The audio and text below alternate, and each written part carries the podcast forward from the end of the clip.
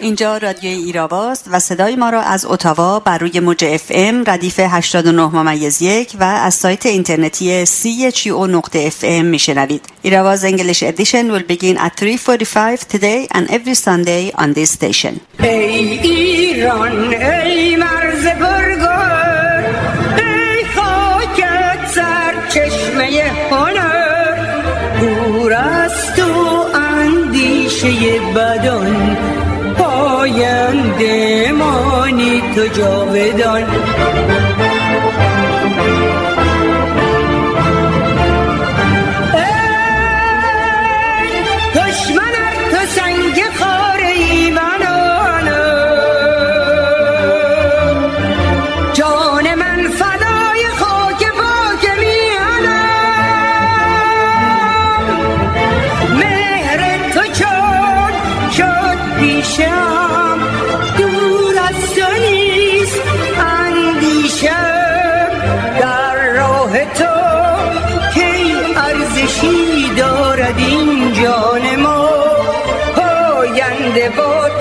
ایران ما ما برانیم که دست در دست هممیهنانمان کشوری آزاد و آباد و یک جمهوری بر اساس جدایی دین و دولت و برابری زن و مرد برپا کنیم کشوری که در آن حقوق بشر احیا شود کشوری که در آن مردم از حق حفاظت شدگی در برابر سیل، زلزله و سایر حوادث طبیعی بهره مند باشند. مریم رجوی با سلام و درود به شما شنوندگان گرامی رادیو ایراوا نرگس قفاری هستم و برنامه این هفته یک شنبه 18 فروردین 98 برابر با هفتم آوریل 2019 رو آغاز می‌کنیم.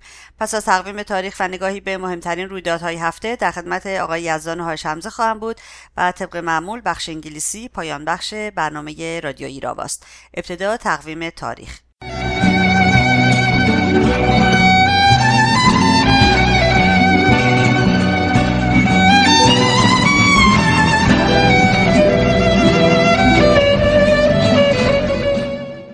در روز هفتم آوریل 1990 دادگاه آمریکا دریا سالار جان پویندکستر رئیس شورای امنیت ملی آمریکا را در جریان افتضاح ایران کنترا مقصر شناخت و محکوم کرد.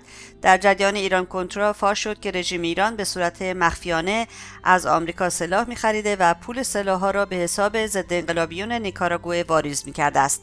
همچنین این دادگاه نشان داد جریاناتی در آمریکا هستند که برای ایجاد رابطه با رژیم ایران و برای کسب سودهای کلان قوانین خود آمریکا را نیز نقض می‌کنند. در روز 19 فروردین 1390 دست کم 2500 تن از نیروهای عراقی با گردانهای زرهی، تکاور، پیاده مکانیزه، مهندسی و گردانهای واکنش سریع و ضد شورش به کمپ اشرف که پایگاه اعضای سازمان مجاهدین خلق در عراق بود حمله کردند. ساکنین غیرمسلح اشرف با تشکیل دیوار انسانی در برابر تانکها و حاملیهای نیروهای عراقی مقاومت می‌کردند.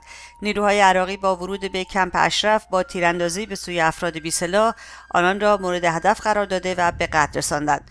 بیمارستان اشرف نیز به محاصره نیروهای عراقی درآمده بود و بسیاری از زخمیان امکان استفاده از دارو و مایحتاج پزشکی را از دست دادند که به درگذشت تنی چند منجر شد. در جریان حمله مرگبار نیروهای تحت امر نوری مالکی نخست وزیر وقت عراق که به درخواست خامنه ای تن داده بود 35 تن از جمله 8 زن کشته و بیش از 200 نفر زخمی شدند. یکی از زنان زخمی به نام سبا هفت برادران که در زندان اوین متولد شده بود به دلیل محدودیت های دارویی جان خود را از دست داد. در روز 19 فروردین 1329 صادق هدایت رمان نویس مشهور ایرانی در فرانسه خودکشی کرد. از صادق هدایت به عنوان یکی از پیشگامان رمان نویسی در ایران یاد می کنند که قدم های اساسی در این راه برداشت. صادق هدایت بخشی از داستانهایش را در محکومیت رژیم های فاسد و نشان دادن درد و رنج محرومان و توحیدستان نوشته است که از آن جمله حاجی آقا، علوی خانم، طلب آمرزش، میهن پرست. علاوه بر اینها هدایت دهها داستان مقاله و کار تحقیقی از خود بر جای گذاشته است. صادق هدایت در سال 1281 شمسی در تهران متولد شد و پس از تحصیلات ابتدایی به فرانسه رفت. او با زبانهای فرانسه و انگلیسی آشنایی داشت و زبان پهلوی را نیز در بمبئی آموخته بود. هدایت مسافرتهایی به تاشکند و سایر شهرهای ازبکستان برای تحقیق پیرامون فرهنگ فارسی داشت. او در سال 1329 به پاریس رفت و پس از چهار ماه توقف در پاریس خودکشی کرد و درگذشت. صادق هدایت در گورستان پرلاشز پاریس دفن گردیده است. در روز 21 فروردین 1344 محمد رضا پهلوی شاه سابق ایران مورد تهاجم مسلحانه یک سرباز وظیفه قرار گرفت. سرباز وظیفه رضا شمسآبادی در کاخ مرمر به سوی شاه که رهسپار دفتر کار خود بود آتش گشود اما در این تیراندازی دو درجه دار گارد کشته شدند و بر اثر تیراندازی متقابل رضا شمسآبادی نیز کشته شد. به دنبال این حادثه رژیم شاه به دستگیری گسترده مخالفان دست زد. اینک توجه شما را به نگاهی به مهمترین رویدادهای هفته جلب می کنم.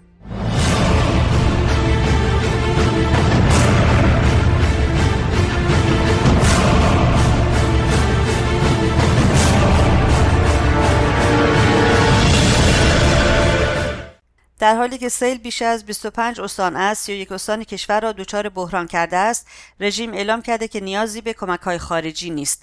این در حالی است که صلیب سرخ با تکذیب ادعای حسن روحانی رئیس جمهور رژیم آخوندها که روز چهارشنبه گفته بود آمریکا حسابهای بانکی هلال احمر را بسته و مانع ارسال کمک های ایرانیان خارج از کشور شده است اعلام کرد.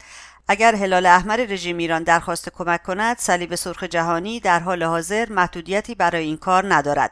وزارت خارجه آمریکا نیز بار دیگر اعلام کرد در تمامی تحریم های آمریکا موارد مرتبط با غذا، دارو و اقلام پزشکی استثنا هستند. خبرگزاری سپاه پاسداران هم اعلام کرد اتحادیه اروپا یک ممیز دو میلیون یورو به امدادرسانی به سلزدگان ایرانی اختصاص داده است. سفیر آلمان در ایران نیز از کمک صلیب سرخ آلمان به صورت چهل قایق و تجهیزات ایمنی خبر داده بود. روز شنبه آب کرخه به جاده سراسری اهواز نیمش رسید و احتمال تخلیه شهر دویست هزار نفری کارون می رود. همچنین روستای محمد قزبان از توابع بخش شاور شهرستان شوش به زیر آب رفت. سیل به مشهد نیز هجوم برده و مناظر مردم پر از آب شده ولی همچنان از کمک های شهرداری و مسئول استانی خبری نیست. همچنین در معمولان استان لورستان خسارات زیادی به منازل و دامهای مردم وارد شده است. روز پنجشنبه 15 فروردین تجمع اعتراضی جمعی از مردم سیلزده پل دختر و معمولان نسبت به کمبودها و نبود کمک های دولتی و انسانی منجر به درگیری با نیروهای انتظامی شد. همچنین بنا به اطلاعیه شماره هفت دبیرخانه شورای ملی مقاومت 14 فروردین پاسداران به جمعی از مردم معترض روستاهای سیلزده جلیزی و سگور در مسیر دشت آزادگان در خوزستان حمله و شماری از مردم را زخمی کردند که حال برخی از مجروحان وخیم است. این اطلاعیه میافزاید بر اساس گفته شاهدان عینی پاسداران قصد داشتند سیل بندهایی که مردم خودشان ساخته بودند را شکسته و آب را به سمت منازل و مزارع آنها هدایت کنند که خشم اعتراض مردم را برانگیخت. گفتنی است که مردم خشمگین در غرب رودخانه کارون در خرمشهر با یک اکیب هلال احمر رژیم درگیر شده و از ورود آنها که هیچ گونه لوازم کمکی با خود به همراه نداشتند جلوگیری کردند. پس از بخش خبر در خدمت میهمان این هفته رادیو ایراوا به این موضوع خواهیم پرداخت. روز شنبه مجاهدین مستقر در آلبانی در مراسم همبستگی با سیل زدگان با حضور خانم رجوی رئیس جمهور برگزیدگی شورای ملی مقاومت برای دوران گذار و برخی از شخصیت های سیاسی غربی از جمله وزیر سابق ولز و ایلند شمالی و نماینده ارشد مجلس انگلستان برگزار کردند. همچنین هواداران مجاهدین و مقاومت ایران در خیابانهای شهرهای مختلف از جمله اتاوا مونتریال و تورنتو در کانادا و در کشورهای اروپایی نیز طی هفته گذشته همبستگی خود را با مردم سیل زده به نمایش گذاشتند. خبرگزاری های رویترز و والیستری ژورنال گزارش دادند که مقامات آمریکایی از لیست گذاری تروریستی سپاه پاسداران خبر می‌دهند این اولین باری خواهد بود که واشنگتن رسما نیروی نظامی یک کشور دیگر را یک گروه تروریستی می‌خواند خبرگزاری رویترز افزود انتظار می‌رود تصمیم نامگذاری تروریستی سپاه پاسداران توسط وزارت خارجه آمریکا احتمالا تا دوشنبه اعلام شود. لازم به ذکر است که خانم مریم رجوی در 21 دی ماه 1397 از طرف شورای ملی مقاومت ایران قرار دادن تمامیت سپاه و وزارت اطلاعات در لیست تروریستی وزارت خارجه آمریکا و اتحادیه اروپا را خواستار شده بود. بر اساس این لیستگذاری ها و افراد از ارائه هر گونه حمایت یا منابع از قبیل خدمات مالی، تجهیزات آموزشی، مشاوره تخصصی، تسلیحات یا حمل و نقل به یکی از های تحت کنترل سپاه و یا مقامات سپاه پاسداران من شوند. مقامات سپاه و کسانی که با آنها معامله می کنند مشمول مجازات های مدنی و جنایی از جمله تحت تعقیب قانونی قرار خواهند گرفت مارک دوبوویتس مدیر اجرایی بنیاد دفاع از دموکراسی ها که مدتها از این اقدام حمایت می‌کرد گفت بسیاری از مقامات سپاه پاسداران انقلاب اسلامی به سراسر سر جهان سفر می کنند از سوی دیگر فرمانده سپاه پاسداران رژیم در واکنش به نامگذاری تروریستی سپاه پاسداران آمریکا را تهدید کرد که در غرب آسیا دیگر آرامش امروز را نخواهد داشت. پاسدار محمد علی جعفری گفت اگر آمریکایی ها دست به چنین حماقتی بزنند و امنیت ملی ما را به مخاطره بیاندازند مطابق سیاست های نظام جمهوری اسلامی ایران اقدامات مقابل به مصر را عملیاتی و در دستور کار قرار خواهیم داد. در همین رابطه سناتور آمریکایی بن ساس روز شنبه 17 فروردین در مورد لیستگذاری تروریستی سپاه پاسداران به عنوان یک سازمان تروریستی در بیانیه اعلام کرد یک لیستگذاری رسمی و عواقب آن شاید جدید باشد ولی این قصابان سپاه پاسداران ایران مدت طولانی تروریست بودند. این یک گام مهم در کارزار فشار حداکثری ما علیه رژیم ایران که دولت سردمدار حامی تروریست و اصلی ترین عامل هرج و مرج در خاورمیانه است خواهد بود. این کار به طور اساسی توانایی ما برای کاهش قابلیت این رژیم برای تأمین مالی و صدور تروریسم در خارج کشور را افزایش خواهد داد. گفتنی است که رضا پهلوی فرزند شاه سابق ایران بارها اعلام کرده است که خواستار پیوستن پاسدارها و نیروهای انتظامی رژیم آخوندها به اوست این بود نگاهی به مهمترین رویدادهای هفته برای دسترسی به پادکست برنامه های ایراوا به وبسایت ما radioirava.com مراجعه بفرمایید و رادیو ایراوا رو هم در سایت های اجتماعی یوتیوب، فیسبوک، توییتر، ویمیو، تلگرام، پینترست، اینستاگرام و فلیکر دنبال کنید. لطفا ایستگاه رادیویی CHU رو هم در توییتر و فیسبوک دنبال کنید. ز یغمای زمستان خم نشو هرگز. تو از تاراج طوفان کم نشو هرگز. حتی زیر تیغ و تیر و تسمه باد قد بکش بمان تو ای سر به آزاد به نام ایران سرای عزیان. بمان به میدان ها بخوان به فریاد مبر تو از یاد سرود پیمان ها.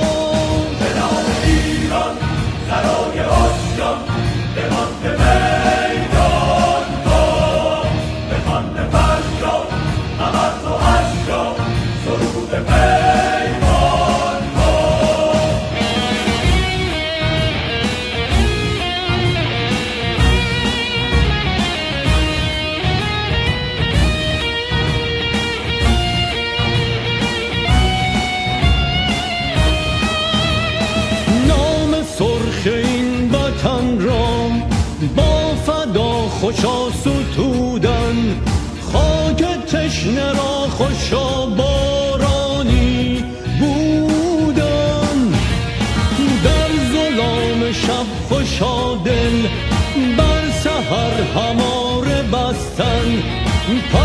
کشیدن و خوشا تا خوشی رستن به نام ایران سرای عزیان بمان به میدان ها بخوان به فریاد مبر تو از یاد.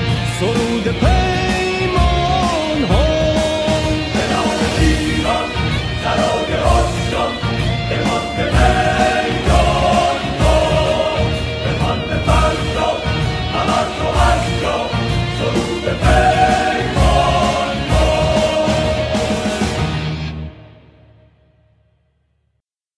این روزها در رسانه ها و مطبوعات از سیلی که همچنان ادامه داره و عوامل اون دیده، شنیده و خوندید. امروز اما در خدمت آقای یزدان حاج حمزه از اعضای محترم شورای ملی مقاومت ایران به تاثیرات پس از سیل در زمین های اقتصادی و اجتماعی از جمله اینکه افزایش بار حتمی تورم ناشی از سیل چه تاثیراتی بر وضعیت معیشت جامعه و به خصوص حقوق بگیران خواهد داشت و اونها برای رویارویی با افت بیوقفه قدرت خرید و فقر عمیق شونده و تحمل ناپذیر خودشون چه راهی در پیش رو دارند خواهیم پرداخت. سلام می‌کنم خدمتتون آقای حاچمزه گرامی. سال نو رو بهتون تبریک میگم و همینطور تسلیت میگم کشی شدن هموطنانمون رو در سیل آخوندی که این روزها زیاد از این موضوع و عامل اصلیش صحبت میشه. بحث امروز ما آقای حاچمزه بیشتر درباره پیامدهای اقتصادی اجتماعی بعد از سیل هست و ازتون هم بسیار ممنونم که وقتتون رو برای این موضوع به رادیو ایراوا اختصاص دادین. خیلی خوش آمدین به رادیو ایراوا. سلام می‌کنم من خدمت شما و شنوندگان رادیو ایراوا و تشکر از دعوتتون و منم اجازه می‌خوام ضمن تبریک به شما و سایر هموطنان از بابت از دست رفتن جان صدها تن از هموطنان محروم خودمون. در مناطق سیل زده تسلیت بگم به خانواده ها و عموم مردم ایران.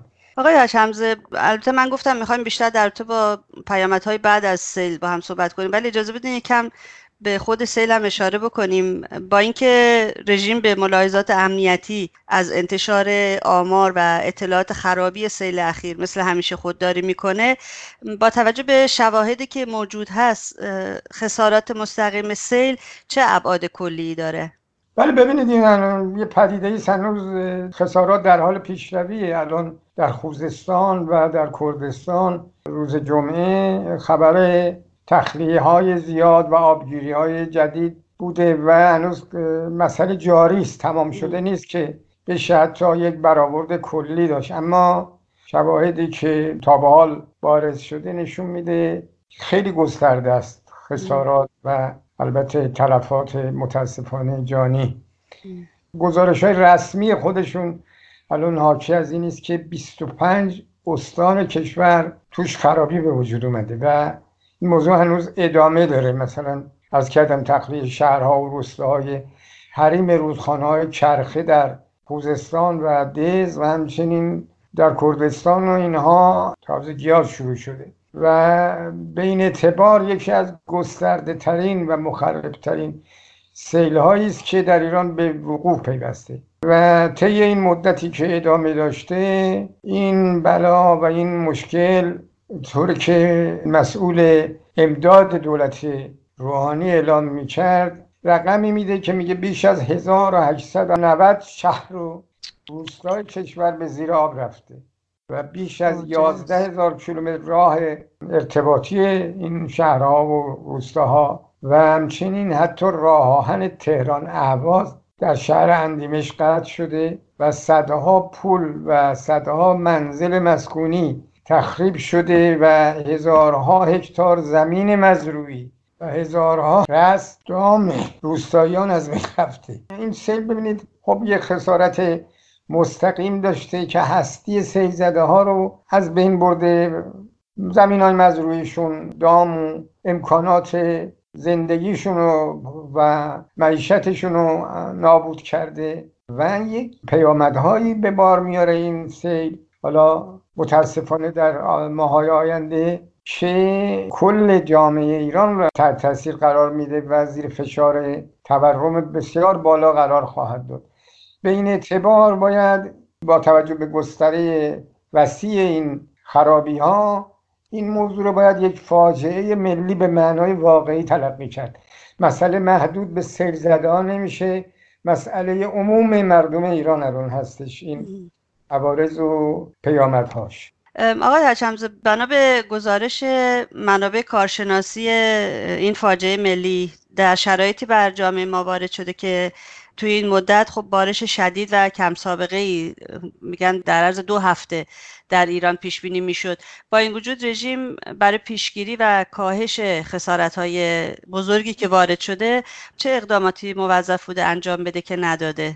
اجازه بدید قبلا به این موضوع بپردازیم که چه اقداماتی انجام داده که منجر به این خسارات و تلفات و صدماتی که عرض کردم هنوز قابل ارزیابی نیستش. به طور کلی فقط نوک کوه زده بیرون داره خودشون نشون میده. ببینید این رژیم اساسا به امکانات کشور و امکانات طبیعی و منابع مالی و سرمایه کشور به عنوان یک قنیمت جنگی نگاه می‌کنه و حق دخل و تصرف هر جوری برای خودش قائل هستش که در این امکانات عمومی بکنه.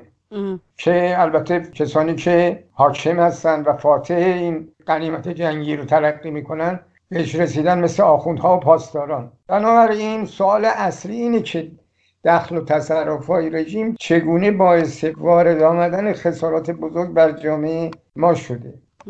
در این مورد من فکر می‌کنم سه موضوع قابل دقت و قابل بررسی است. اول از همه از بین بردن بخش مهمی از جنگل ها و مراتع کشور در جایی مثل استان گلستان که اینا باعث جاری شدن سریع آب و موانع جذب آب رو گرفته. یه بخشی از آب بارانش که می آمده این در استان گلستان.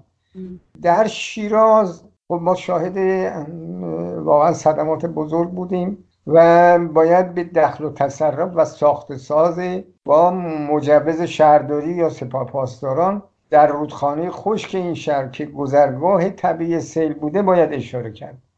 اینم پس یک مورد دیگر و یک وسیله دیگر جلوگیری از استفاده از وسایل دفاعی در مقابل سیل و مصیبت های طبیعی مشابه سیل. و در خوزستان و کردستان و سایر استانهایی که صدمه دیدن و کمتر استانی باقی مونده که صدمه ندیده باشه باید به مسئله فروش حریم آبگیر رودخانه هایی مثل رودخانه کرخه و رودخانه که در کردستان جاری هستش و سایر جاها اشاره کرد که اینا اساسا حریم لازم رو پیش بینی نکردن و در اختیار ها گذاشتن و فروش کردن و خودشون دارن استفاده می‌کنن.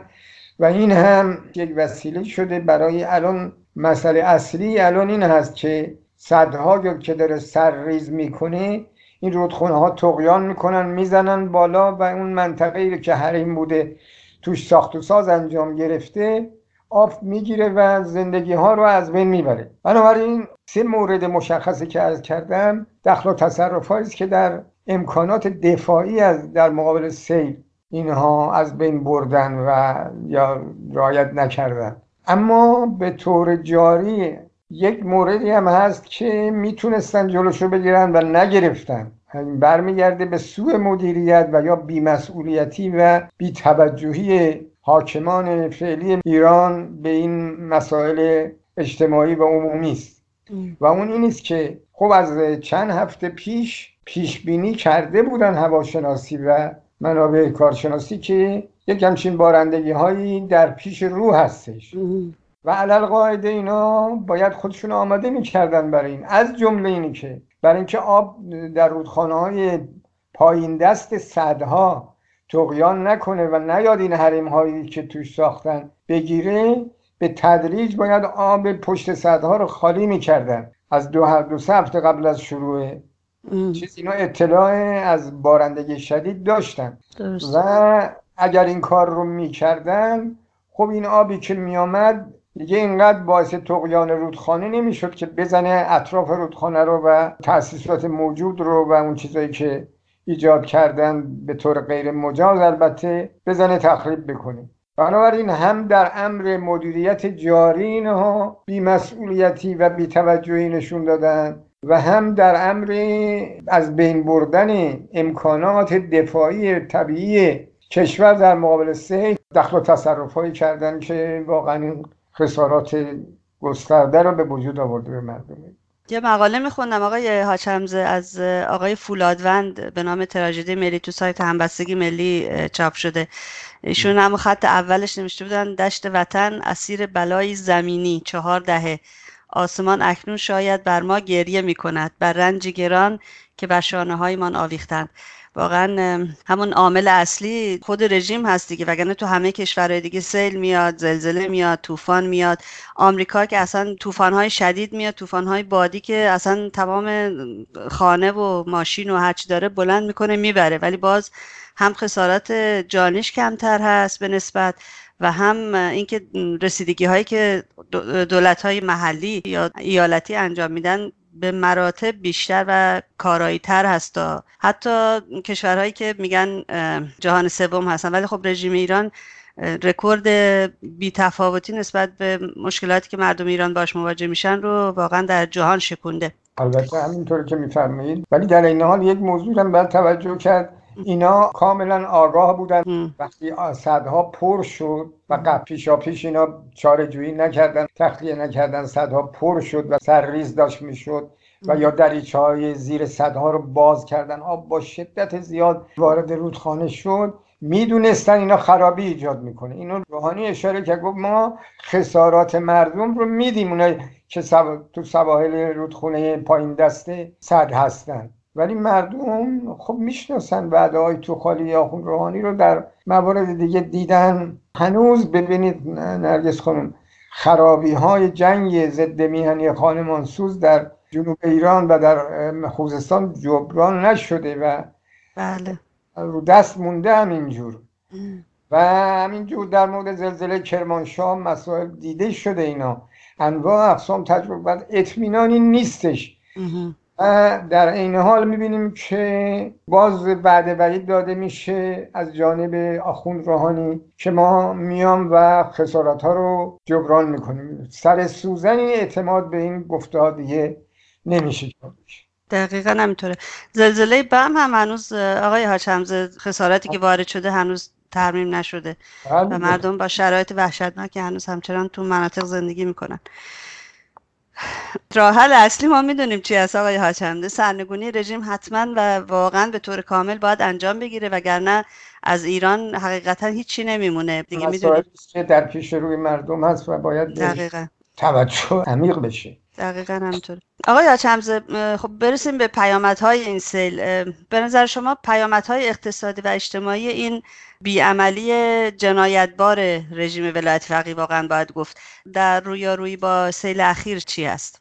بله ببینید نرگس خانم قبل از پیامدهای اقتصادی اجتماعی پیامدهای بهداشتی و آلودگی محیط زیست مناطق سیل زده مطرح هست الان ببینید اجساد و دام و طیور و اینها در آب گلالود بسیار آلوده جاری سلون و این مردم حالا فرض کنید آوالا فروکش بکنه و بیاد پایین می‌خوام برن در یک منطقه بسیار آسیب پذیر از لحاظ بهداشتی به قول پزشکانی که این مسئله رو دیدند و در جریان هستن. این موضوع اولین مسئله است که با اطلاعی که داریم و کمبود امکاناتی که در اختیار وزارت بهداشت برای این جور موارد هست بعید است بتونه حتی اول از همه جوابگوی این مسائل آلودگی محیط زیست زندگی سیلزده هایی باش که الان احتمالا بعضی هاشون بخوام برگردن به محل سکونتشون.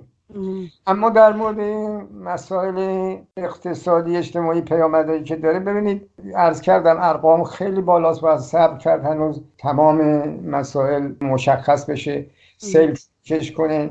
که هنوز ادامه داره تا بشه به ارزیابی رسید. ولی قدر مسلم این است که بخش مهمی از تولید روستایی کشور الان در معرض از بین رفتن و از تعطیل هست.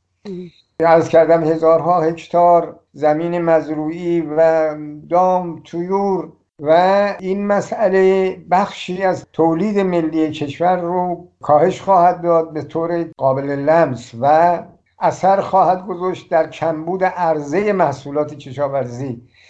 مثلا شما الان می‌بینید اینقدر حساس هست مسئله نسبت به تولیدات محصولاتی مثل پیاز و گوجه فرنگی و غیره که یه مقداری به عراق منتقل کردن پیاز یک دفعه سر زد به قیمت بالا و یعنی صادرات که کردن کیلو 16 16 هزار تومن رسید. الان این صدمه ای که وارد اومده به زمین های کشاورزی 25 استان کشور. علی اصول عوارض خودش رو در کاهش عرضه تولید کشاورزی خواهد گذاشت. چنان که الان اعلام کردن اینا دولت که واردات گندم را آزاد کردن و به هر مقداری که قبلا می‌گفتن نه ما خودکفا هستیم از یعنی این چشمانداز در پیش رو هستش که عرضه محصولات کشاورزی کاهش پیدا کنه و به موازات اون قیمت اون گران بشه و افزایش پیدا کنه این اثر تورمی در پیش رو هستش. در این حال خب ببینید بخشی از کارها هستش.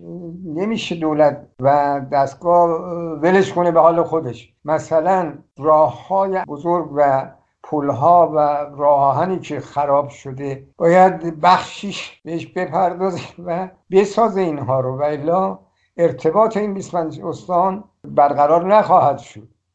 و برای ساختن اینها بودجه لازم هست.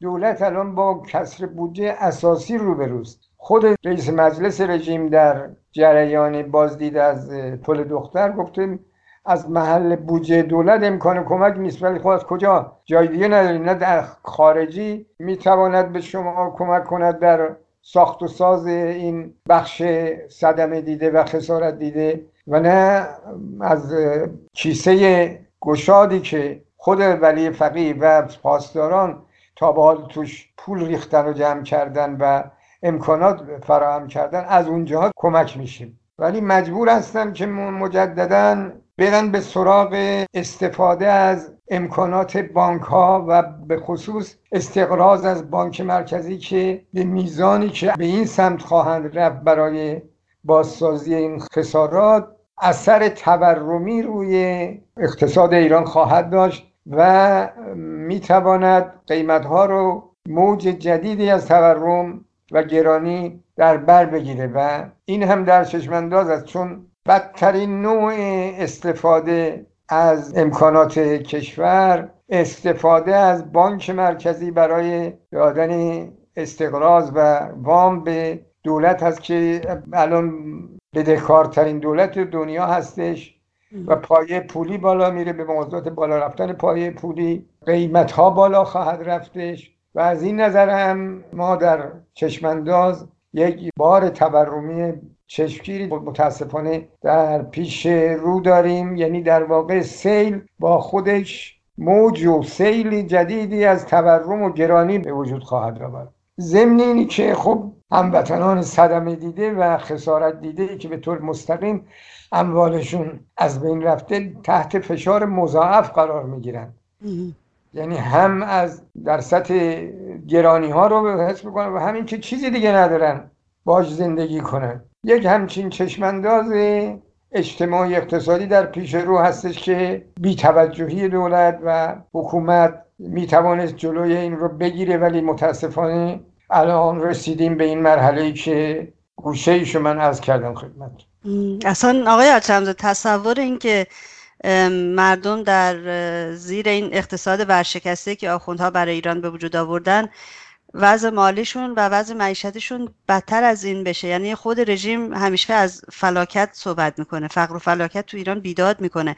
و به خاطر این سیل و اون پیامدهایی که شما الان توضیح دادین درصد این فقر و فلاکت اگر بیشتر بشه که حتما بیشتر خواهد شد واقعا برای من تصورش خیلی خیلی مشکل است. امیدوارم مردم نمی‌دونم خدا زمین آسمان هر کسی این قدرت رو به مردم بده که تحمل کنن شرایط سخت رو و بتونن واقعا بمونن حقیقتا تحمل کنن برای رفت مسئله اصلی صورت مسئله که حاکمیت رژیم ولایت فقیه باشه. که این مسائب رو تحمیل کرده به مردم ایران. دقیقا همینطوره. خب اون افزایش بار تورمی که الان صحبتشو کردین آقای حاج حمزه بیشتر رو گرده مردم هست دیگه. ما همیشه می‌دونیم مردم متحمل ضرر و زیان هایی هستن که رژیم مسببش هست. این چه تاثیر خواهد داشت بر وضعیت معیشتی جامعه و به خصوص حقوق بگیران؟ بله سوال به جایی است ببینید اثر ملموسی که در زندگی و معیشت مردم خواهد داشت افت شدیدتر و ادامه دار و مستمر قدرت خرید مردم است متاسفانه. این آرزه است که یعنی ببینید هزینه های زندگی چنان بالا خواهد رفت که درآمدها جوابش رو نخواهند داد. و قدرت خرید که میاد پایین مجبورند مردم به خصوص حقوق بگیرا که حقوق محدودی دارن و هیچ وقت افزایش حقوق ها به اندازه گرانی ها این سالهای اخیر به هیچ وجه هماهنگی نداشته با هم دیگه و همیشه گرانی ها فاصله زیادی با افزایش ظاهری ها در آخر سال داشته. بنابراین قدرت خرید باز هم پایین. این که میگم قدرت خرید پایین میاد به این معنی است که اگر امروز یه خانواده مثلا ماهی نیم کیلو گوشت استفاده می‌کردند با افزایش قیمت ها و شکاف زیادی که در درآمد و هزینه ها ایجاد خواهد شد و افت قدرت خرید دیگه این نیم کیلو هم نمی‌تونه بعد ازش بزنه.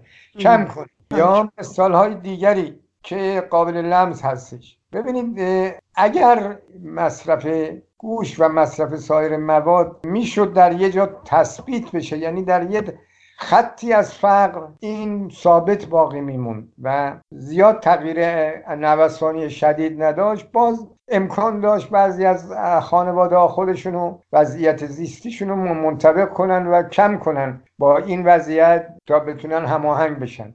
ولی مسئله اساسی نیست که این روند متوقف نمیشه. یعنی الان ببینید مسائب طبیعی هستش و سوء مدیریت و ماجراجویی های رژیم در خارج کشور است که امکانات کشور رو بالا می‌بره امکانات کشور رو به هدر میده و در عین حال تحریمی رو از جانب خارجی تحمیل شده که می‌تونست نباشه اگر دست از این شرارت ها بر میداشت مجموعه اینها الان وضعیتی پیش آورده که روند کاهش قدرت خرید مردم همینجور پایینتر میاد پایینتر میاد. یعنی معلوم نیست که در یه جا تثبیت خواهد شد. اگر تثبیت می‌شد انتباق تا حدود ممکن بود ولی انتباق در فقر یعنی پذیرش فقر. ولی اینطور نیستش. البته خب مردم وقتی یک همچین وضعیتی مواجه هستن و می‌بینن ای بابا هر روز داره وضعشون بدتر میشه علل قاعده و منطقا واکنش نشون میدن چون اینقدر نوسان قابل تحمل نیست اینقدر افزایش فشار قابل تحمل نیست. بنابراین از کردم موضوع اصلی موضوع کاهش قدرت خرید مردمه و پایین اومدن قدرت خریدشون و افزایش هزینه های زندگی که روندی رو به پیشرفته و چشمانداز تثبیت نداره که بگی اینجا متوقف میشه اینجا کن میشه. متاسفانه با مرور زمان داره تندترم میشه و این مسئله است پیش روی مردم که علل قاعده بی تفاوت نسبت بهش نمی‌تونن بمونن. خب آقای حاج شما فکر می‌کنید مردم به خصوص حقوق بگیران برای رویارویی با اونچه که شما فرمودید در آن افت بیوقفه خرید قدرت و فقر که عمیق شونده و تحمل ناپذیر هست. چه راهی دارن پیش روشون؟ ببینید من اشاره کردم به تجربه خسارات ناشی از سیل و علت ها در میاد. از کجا دارن مردم می‌خورن؟ ببینید خسارات سیل و یا خسارات دیگری که وارد اومده ناشی از فساد و دخل و تصرف در اموال عمومی بوده. و این موضوع در ذات رژیم هست. از کردم اینا فکر می‌کنن یک قنیمت جنگی به وجود آوردن که هر جور دلشون اصلا حکم فقهی است که فقیه حق دخل و تصرف در زندگی مردم رو داره و برای خودشون همچین چیزی قائل هستن و تو ذاتشون هست. توی ساختار سیاسی نظم ولایت فقیه این موضوع گنجانده شده. پس یک مسئله وجود این فساد و دزدی هایی که الان جاری است در از جانب کارگزاران رژیم و سران رژیم در ایران. این مانع کاهش و یا برطرف شدن فقر مردم خواهد شد. این یک. دوم اطلاف منابع و امکانات اقتصادی کشور که باید صرف توسعه اقتصاد و اصلاح اقتصاد بشه به شرارت ها و تجاوزهایی که در برون مرزها و حتی در درون مرزها داره. ببینید الان رئیس مجلس تو پل دختر گفت بودجه نداریم برای اینکه بتونیم کمکی کنیم بازسازی خرابی ها رو. ولی در همین حال شما بودجه دولت رو نگاه می‌کنید که نیروی سرکوبگر انتظامی رژیم که به هیچ وجه وجودش ضرورت این چنینی نداره. میشه مثلا در حد شهربانی سابق و کلانتری سابق یک نیرو انتظامی داشت. بودجهش از بودجه وزارت بهداشت و درمان و پیشبینی های پزشکی بیشتر هستش. یعنی به این ترتیب سلامت و درمان و معالجه بیش از 80 میلیون ایرانی بودجه کمتری گذاشتن تا برای نیروهای سرکوبگر رژیم. یعنی اگر بودجه نیست بودجه اینجا الان در مورد سپاه 26 هزار میلیارد تومن و اصولا در مورد بودجه دستگاه نظامی امنیتی بیش از 90 هزار میلیارد تومن یعنی بیش از حدود 20 درصد از بودجه عمومی دولت مایه گذاری شده. اگر یک حکومت مردمی بود قابل جلوگیری بود و این اطلاف انجام نمی‌شد. در مورد نیروهای نظامی امنیتی در مورد دستگاه تبلیغاتی رادیو تلویزیون و حوزه های علمیه به قول خودشون و آخوندی هزینه های جدیدی که این رژیم تحمیل کرده به دوش مردم کاملا داره به چشم می‌خوره. بنابراین من عرضم این نیست که تا موقع که فساد و دزدی هست و تا موقعی که شرارت ها و تجاوز ها نقض حقوق بشر در ایران با زور سرکوب می‌خواد انجام بشه این مسائل جاری خواهد بود و اثر می‌گذاره رو قدرت خرید مردم و متاسفانه چشماندازی هم برای این دیده نمیشه که دست برداره از این حرکات ضد مردمی که تحمیل کرده فقر و کاهش قدرت خرید رو به محرومین جامعه و بنابراین چاره دیگر نیست. واقعا هیچ نوع چاره ای نیست. جز اینکه مردم ایران همکاری کنن همراهی کنن با مقاومت سازمان یافته خودشون برای اینکه صورت مسئله پاک بشه. اونی که مسئله میآفرینه اونی که دزدی می‌کنه اونی که داره شرارت می‌کنه و مسائل متعددی رو به وجود آورده از نظر اطلاف امکانات کشور این عامل از بین بره. راه دیگری متاسفانه نیست. امیدواریم هرچه زودتر همبستگی و همراهی مردم با مقاومت خودشون و قانونهای شورشی که برای مقابله با این رژیم ایجاد شده مسئله خلاص شدن از شر موجودیت این رژیم به راه حلی برسه و این رژیم رو از سر راه زندگی مردم ایران و تحمیل فقری که داره می‌کنه از سر راه کنار بزنن انشالله امیدوارم این اتفاق بیفته و من معتقدم آقای حاج حمزه به قول معروف میگن دیر و زود داره ولی سوخت و سوز نداره. به حال این غیر قابل موندن هست. رژیم ایران رفتنی هست و باید بساتش رو از ایران جمع بکنه. آقای حمزه من خیلی متشکرم از اینکه وقت گرانبهاتون رو برای این موضوع در اختیارم گذاشتید. امیدوارم که در سال جدید تندرست و پیروز باشید و با کمک مقاومت و مردم ایران به زودی شاهد آزادی مملکتمون باشیم. امیدوارم ممنون از شما و تلاشتون در رادیو ایرابا که بسیار قابل استفاده است و ادامه این را در سال جدید و حتی افزایش تلاش و کوششتون در این مسیر که بسیار قابل استفاده و مفید هستش. امیدوارم بتونید با سلامت و سر حال این راه رو ادامه بدید. لطفا شما. تا تلاش خودمون رو حتما می‌کنیم به وظایفمون رو انجام میدیم. آقای حاج روزتون بخیر. مرمت شما زیاد. خدا حافظ آنچه شنیدید گفتگوی رادیو ایراوا بود با آقای هاش همزه پادکست برنامه های ایراوا مثل همیشه در سایت ما radioirava.com و شبکه های اجتماعی موجود است. از اینکه ما رو تا این لحظه همراهی کردید ازتون بسیار متشکرم و توجهتون رو به بخش انگلیسی ایراوا جلب می‌کنم. روز و شب شما بخیر و زنده باد آزادی.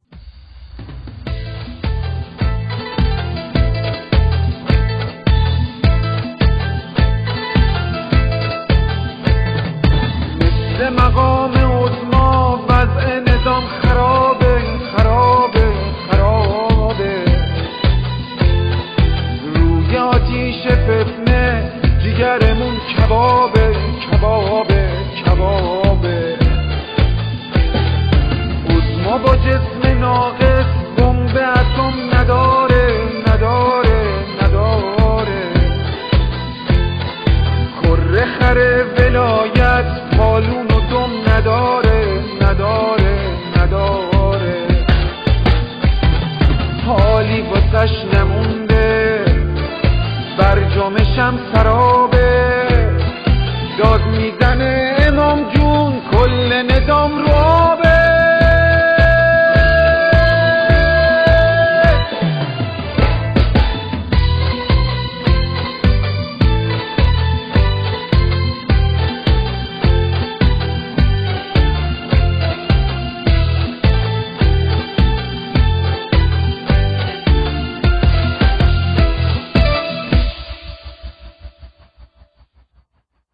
Good afternoon. My name is Narges Ghaffari, and you're listening to Radio Irava on CHUO 89.1 FM and CHUO.FM in Ottawa. Today is April 7, 2019.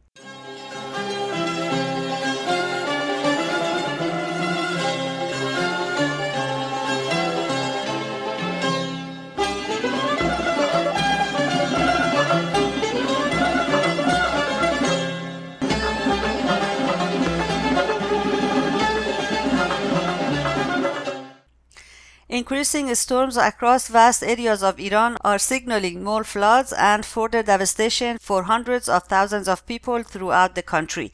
According to People's Mujahideen Organization of Iran website mujahideen.org, electricity in various areas of Ahvaz, the capital of the oil-rich Khuzestan province in southwest Iran, is down. This includes even downtown areas of this major city. Report indicates that authorities in this province have also issued orders for more waters to be released from dams, placing even more cities, towns, and villages in danger of being engulfed by raging waters. 161 villages of Khuzestan are reporting not having access to drinking water due to the recent flood. Many farmlands and local date trees have been severely damaged due to the rising waters. There are rumors that authorities may issue evacuation orders for the city of Karun with over 200,000 residents. In Lorestan province, west of Iran, around 200 roads leading to villages across this province have been blocked due to floods. Iranian regime's state-run media published articles describing the wrath of Polidukhtar residents against Lorestan's governor and the MP from the regime's Majlis or parliament. Angry residents of the town of Polidukhtar facing catastrophic situation caused by the devastating flash floods and the lack of relief and government attention to their problems and also due to government mismanagement in sending aid to the needy reacted angrily when two officials from the government visited their town. The people protested fiercely and cursed those officials for not doing anything. They put the blame on these and other officials for their miseries. In other news, flood ravaged residents of Polidukhtar, angry of the regime's inaction and destruction policies contributing to the victim floods, attacked Ahmad Khadem, commander of the South Mogaddam military base on Wednesday, April 3rd. Ahmad Khadem's visit to this town happened after the IRGC Islamic Revolutionary Guard Corps opened floodgates, redirecting huge amounts of water towards the town, washing out most everything on its path and submerging most of the agriculture lands. It is worth mentioning that on Tuesday, Mohsen Rezai, former commander of the Revolutionary Guards IRGC, in a mock attempt traveled to Polidukhtar to pose for TV cameras and reporters, pretending the regime is concerned of the fate of the people. But he was confronted by angry people, especially the youth, shouting, Let them get lost and get out of here. Being surrounded by his guard and security, he was forced to flee.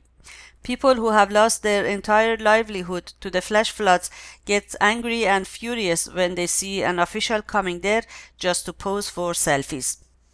The United States government will officially be designating the Revolutionary Guard Corps IRGC in Iran as a foreign terrorist organization FTO this coming Monday according to a US government official talking to the Wall Street Journal. The Trump administration is gearing for this move that will significantly expand the United States maximum pressure campaign against the mullahs in Tehran. Iranian opposition president Mariam Rajavi, head of the National Council of Resistance of Iran NCRI, has long been calling for the international community to completely end the appeasement approach vis-a-vis the regime in Iran.